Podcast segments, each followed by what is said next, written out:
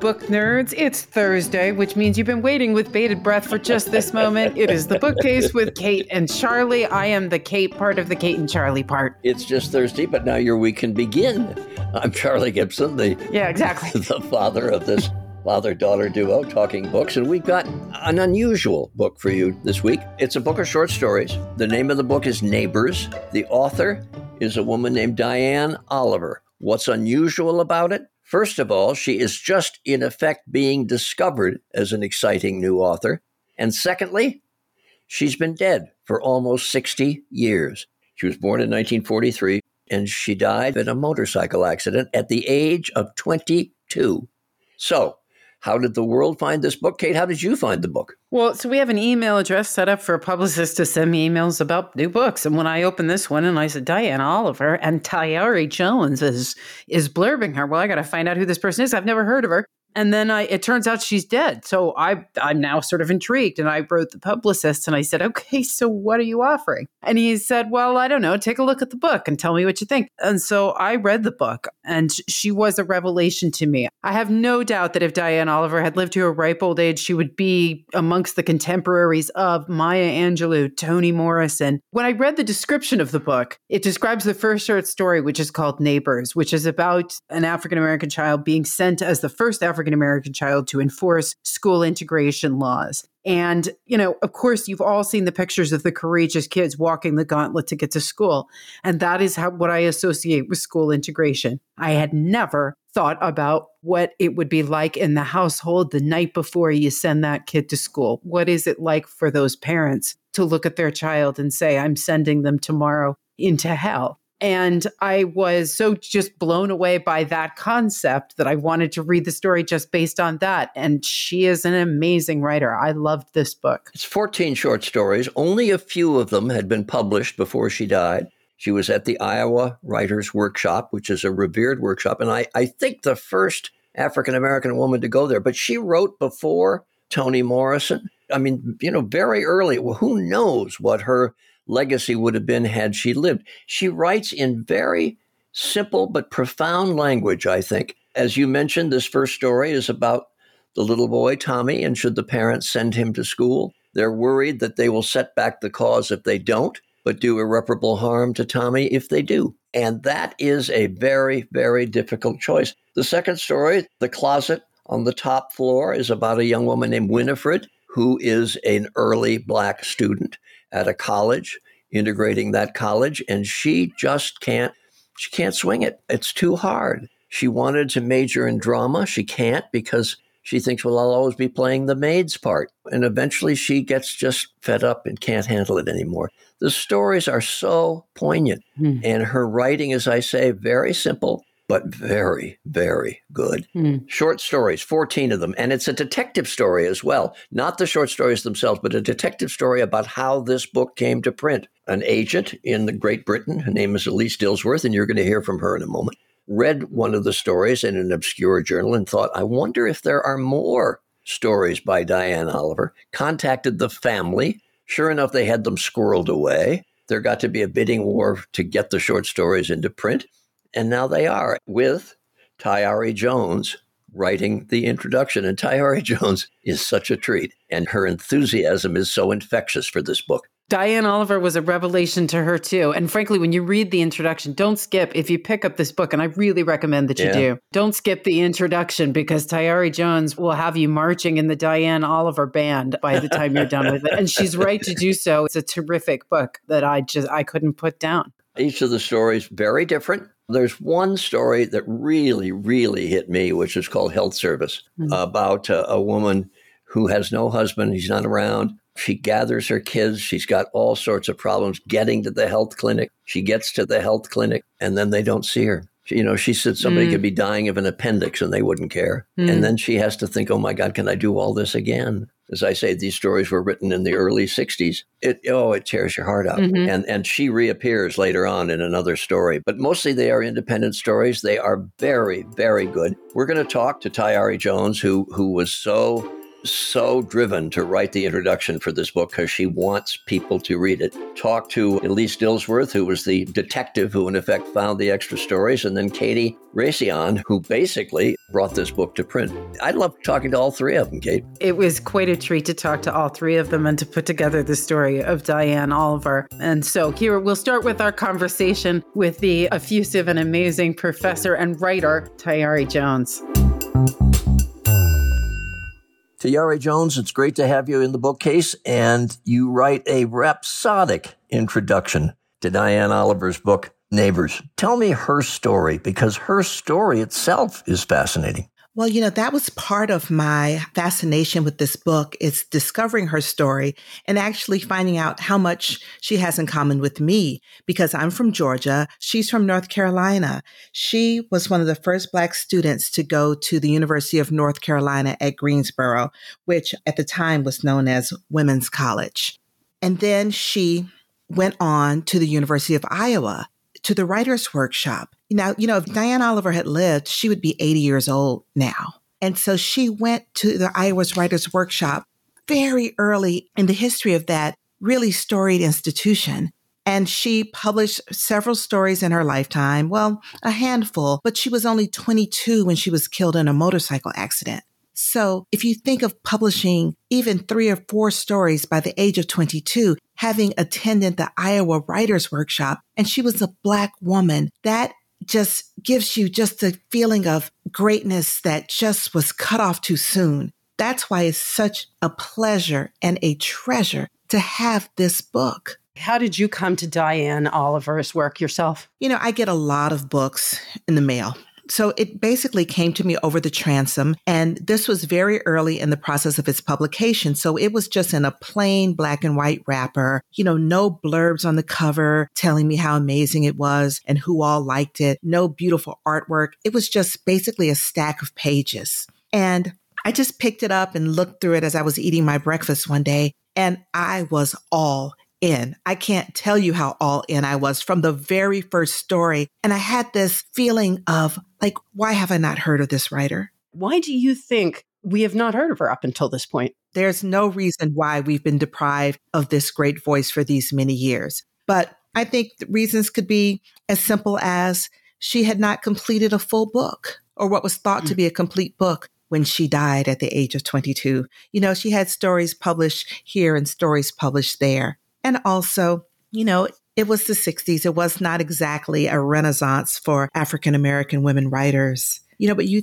think about it, she is roughly the same age as Alice Walker. Alice Walker would have been her contemporary. And she was publishing years before Morrison published The Bluest Eye. Mm. The Bluest Eye was published in 1970. Mm. So she would have been a trailblazer even had she lived. Mm. And I also think it's worth pointing out that as our understanding of what American literature looks like and is. As we change our understanding and inclusivity, our usual impulse is to change our ways going forward, to champion young writers. And it's just as important, you know, as they like to say, not just to pay it forward, but to pay it back mm. and to look at who we may have missed. The amazing part to me is how insightful her stories are about the early days of the civil rights movement.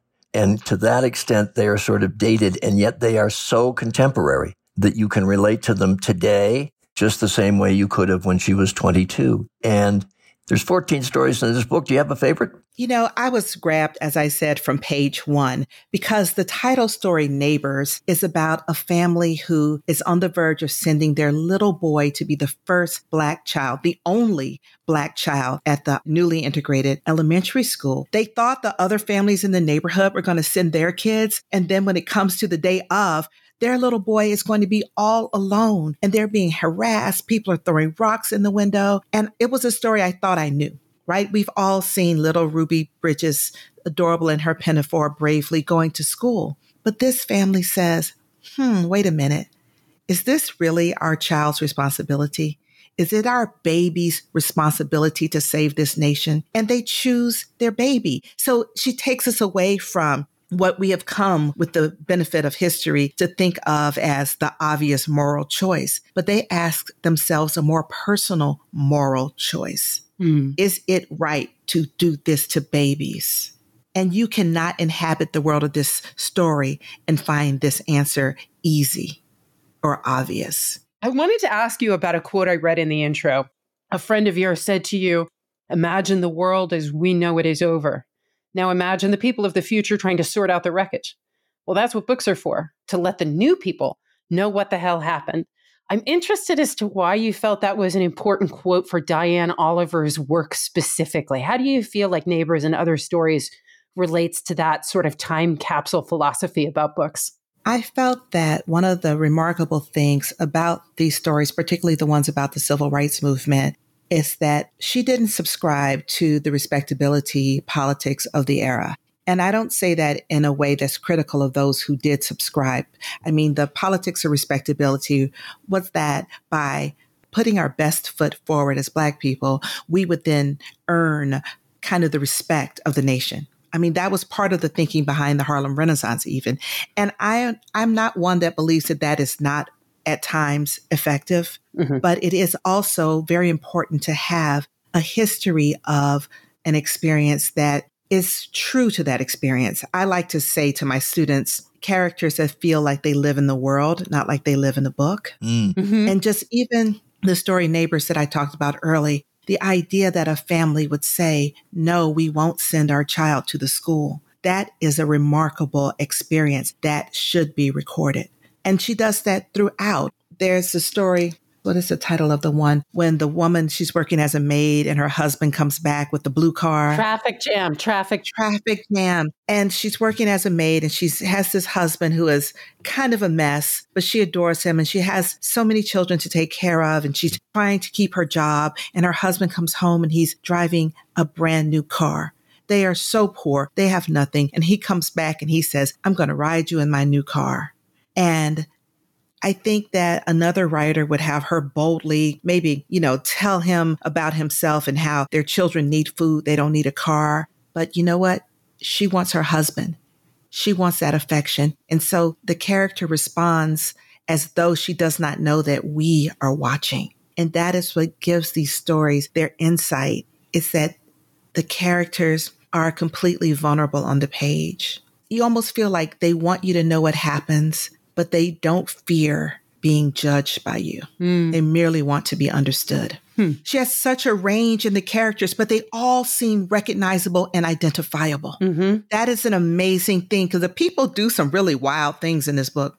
These people do some wild things. And she convinces you after you read it, you think, well, you know, sometimes people do wild things and she kind of helps you understand why people. I do think that racism can drive people to madness. Mm. Mm. I think that experiencing racism can drive people to madness, and being racist can drive people to madness. And I feel that in many ways, she is trying to help us sort out what it means to be American. So, where does a 22 year old get this kind of range? That's what amazed me all the way through. She had been living 22 years. I mean, 22 is not nothing.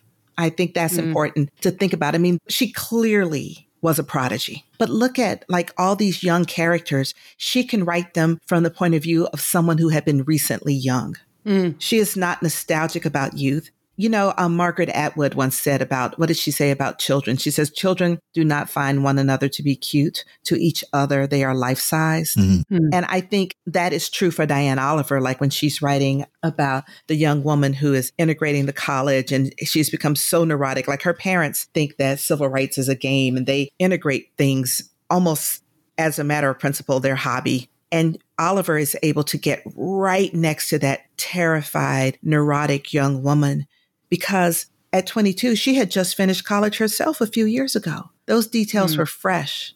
And I think that is what she puts on those pages of those particular stories. So in some stories, I think her youth made the stories possible. And then there are others that are, I think the insight, like the insight she has on marriage, I was really quite shocked by it because She's 22 years old. She's never been married, particularly Spiders Cry Without Tears, where the main character is a white woman who works in a flower shop. You know, she's of fairly modest means. She's one of those women that have, they come from a family lineage. They have a name, but no money. And she hmm. marries mm. a mysterious man who turns out to be black, but doesn't quite look it, but sort of looks it. And so even her braveness, Oliver's braveness in writing an interracial love story where the black person is the one with the money. Mm. Mm. But also that complex concept of a marriage that is ultimately not what was promised. Are any marriages what are promised? Well, when I was 22, I sure thought so. That's what I was just thinking. I was, yes. or that living that soft life isn't so soft after all. The fantasy of marrying the rich man and being subservient to the memory of his sainted dead mm-hmm. wife. Mm-hmm. And so she takes a story that is written so close to Loving versus Virginia about an interracial couple, and the interracialness is not even the problem. I'm curious. So you read the book, you see it, was it sent to you with the hope that you would write an introduction? No, I was asked to write the introduction, but I wasn't committed to doing it because my own book is overdue. And I promised my agent I wouldn't do any more things. I mean, I, I'm not allowed to check the mail. I can't do anything. I have to write this book. But when I got neighbors and I read it, I knew I had to lend my voice. Tayari Jones, you have you have some game some game. You've, you've, you've written some stuff. So I'm interested in how an established writer such as yourself, when you come upon a writer like this that changes, well, your canon a little bit, how do you pick up the work of Diane Oliver as a writer and put her in your bag? Like, how does she influence your work moving forward? Well, one, I think that reading this book reminds me as a writer to be candid and to be brave. If she could be this candid at 22 in the time when she was writing, certainly I too can do my best to tell the truth. You know how June Jordan said you can't write a good poem if you don't tell the truth? Hmm. I feel like this this work is an admonition to tell the truth and to be brave in form. Hmm. Not to try to stay in one lane. As I was saying, as you get older, you start understanding yourself as an artist to have a particular voice, to have a particular subject matter. Your readers have come to expect it of you. Your editors have come to expect it of you. And you owe it to yourself to defy expectations if that feels organic. So all the stories are not wildly experimental. I think we can tell that she does have certain interests that keep coming up. Mm-hmm. Like she seems very interested in at what cost integration. She is also very interested in the fallibility of romantic love. Mm-hmm. Like mm-hmm. none of these romances work out. and I think that so it's not that she avoided her interests, but she wasn't limited by her interest. Mm-hmm. And also, I like the um, unabashedly southernness of the mm-hmm. stories. Mm-hmm. You know, I'm from Atlanta. I am a Georgia peach.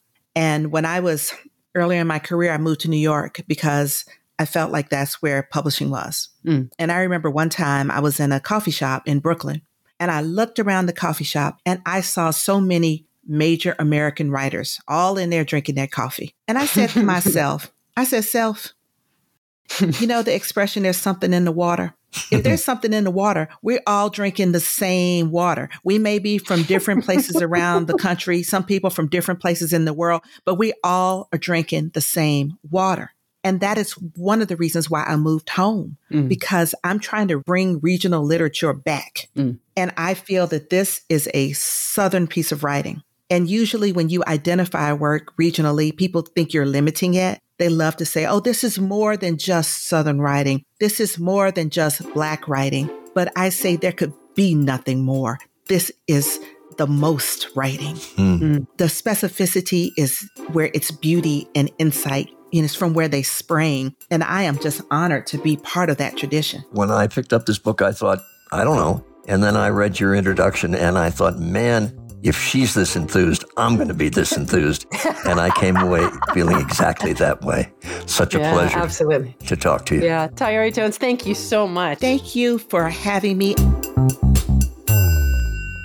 Our conversation with Tayari Jones, you'll hear in a minute from Katie Raissian and Elise Dillsworth. And I just want to say one of the things I love most about talking to all three of these folks is how much passion they bring to finding undiscovered voices, not just the undiscovered voices of the future, but the undiscovered voices of the past. That had never occurred to me as a responsibility of people who work in literature. What struck me so much about these stories, she was so young so these stories were written in the early 60s, at just at the beginning of the civil rights movement, six years after Brown v. Board which was 1954, the integration of the schools in Topeka. And she writes this, the stories are dated in that you can tell it's that period of time, but they are still pertinent to today. Her themes are universal. She's something. All three of these folks are uh, messianic about her writing and want you to read them. So we'll get back, talk to uh, Elise Dillsworth and to uh, Katie Raissian after this.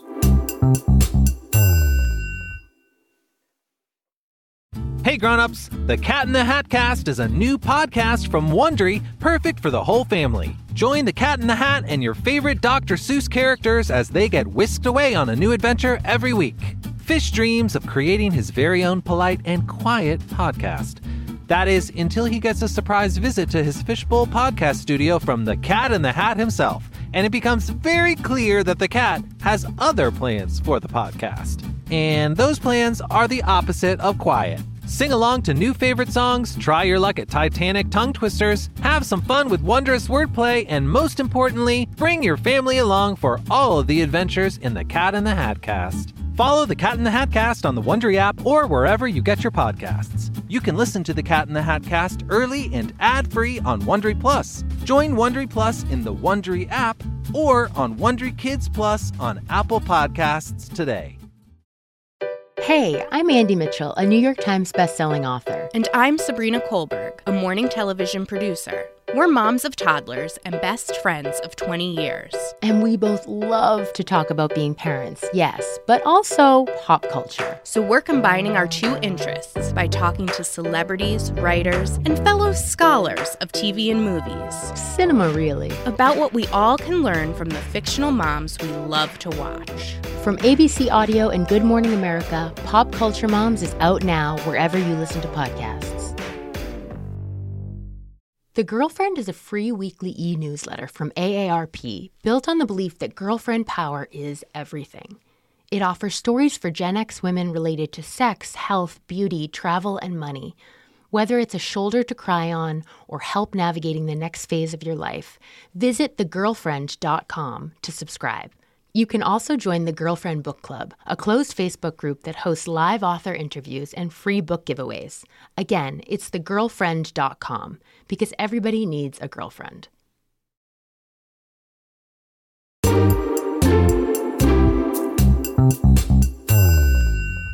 Katie Raissian and Elise Dillsworth, it is so amazing to have you here to discuss the work of Diane Oliver. And I want to start with Elise because I read a quote from her that said, The detective work which led me to the representation of Diane Oliver's literary estate. It sounds like there's a story there. What is the detective story, and how did you end up representing her estate so many years after her death? So, I came across Diane Oliver when I read a piece in the Bitter Southerner magazine online, which was written by Michael Gonzalez, and about Diane, her life, and the six stories which had been published. And I was amazed I'd never come across her before. I have studied African American studies as a my master's here in the UK, and she never came up in my, you know, book reading list or in, even any of my further reading, to my shame. I was just intrigued, so I um, got a copy of the anthology which was mentioned and read Neighbours, and you know, like everyone that's read the story, I was just blown away myself by you know the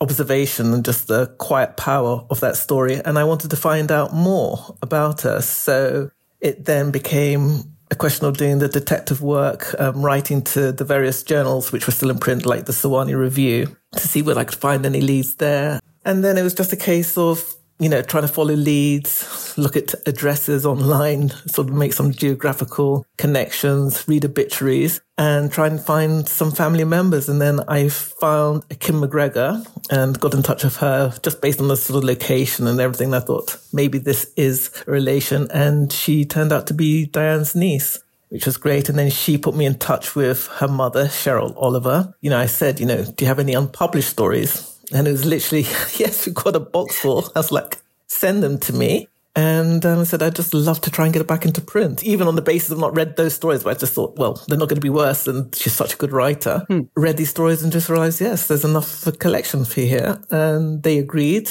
And I was very happy that they trusted me with their work. And from then, I mean, my job as a literary agent is sort of to discover new voices, but also I'm interested in rediscovering voices. And Katie, had you ever heard of Diane Oliver? And once this collection of short stories was brought to your attention, why were you so compelled to make sure that the publisher you were working for at the time was behind the book? That's an excellent question. I'd never heard of Diane's work, but I very much trust Elise and Elise's taste. So when I received the submission, I love short story collections as well, which, you know, in publishing can be a little bit of a controversial move as an editor, but I really, I've published several of them and I really love them. And I read the stories and was just blown away. And it's both Diane's craft and her attunement to her characters, the settings, the development of these stories that felt so rich and complex, but also, you know, straightforward and easy to read.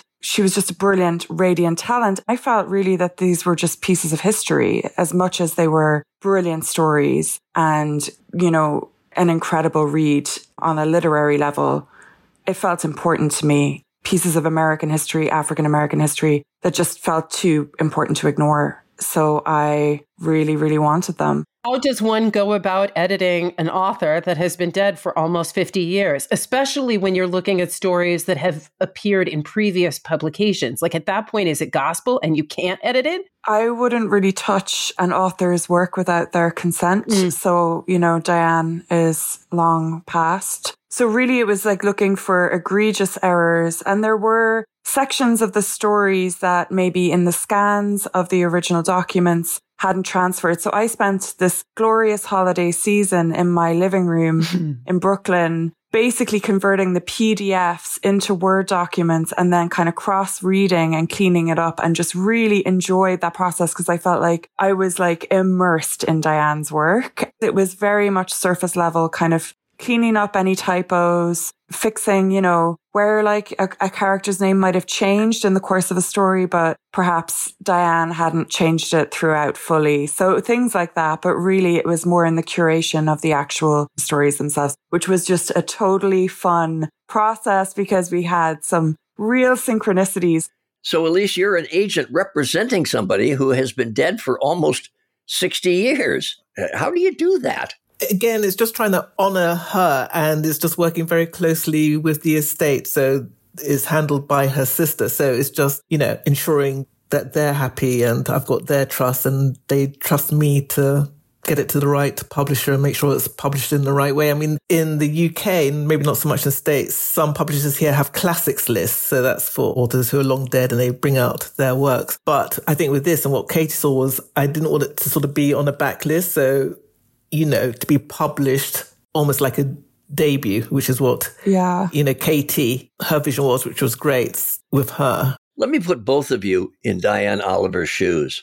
I wonder what her reaction would be to the fact that finally her short stories, after she's been gone for so long, are published together in a compendium. I mean, I wonder if she'd be saying, well, it's about damn time, or, or thinking, what took you so long? I agree. I mean, that's a question that, I mean, in a way, I'm honored because it's come about at a time when, you know, it should. Like, it, she should have been published. She should have the debut publication process and the reception that she deserved then. It's unfortunate that it is so long after she's died, but better late than never. And I hope she would be very happy. I hope she would feel very proud of herself and that her family are proud of her and her agent is fighting for her in the world and that she, she has two yeah. incredible prestigious publishers. I sent some flowers to Cheryl for publication day to say happy publication day. And I said, you know, I think Diane will be smiling mm-hmm. at all of us, you know, and I think I, I, I like to think Diane was, was saying it about time, but I think she always knew something would happen.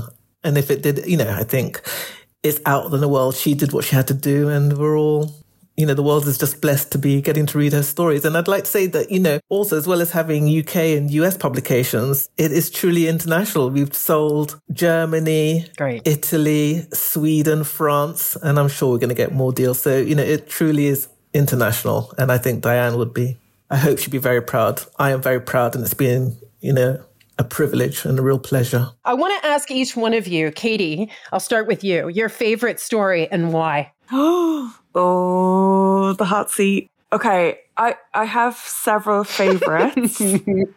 the Closet on the Top Floor is one that just, I think, sucker punched me when I read it. I was on the edge of my seat and just seeing this incredible, horrific depiction of a student disappearing in this very surreal way, very smart way. But I have to say, Frozen Voices has a special place in my heart. I, I when I read that story, I couldn't believe what I was reading, and I the feat of the the re- repetition and this kind of like hypnotic entrancement and the the horror. Mm.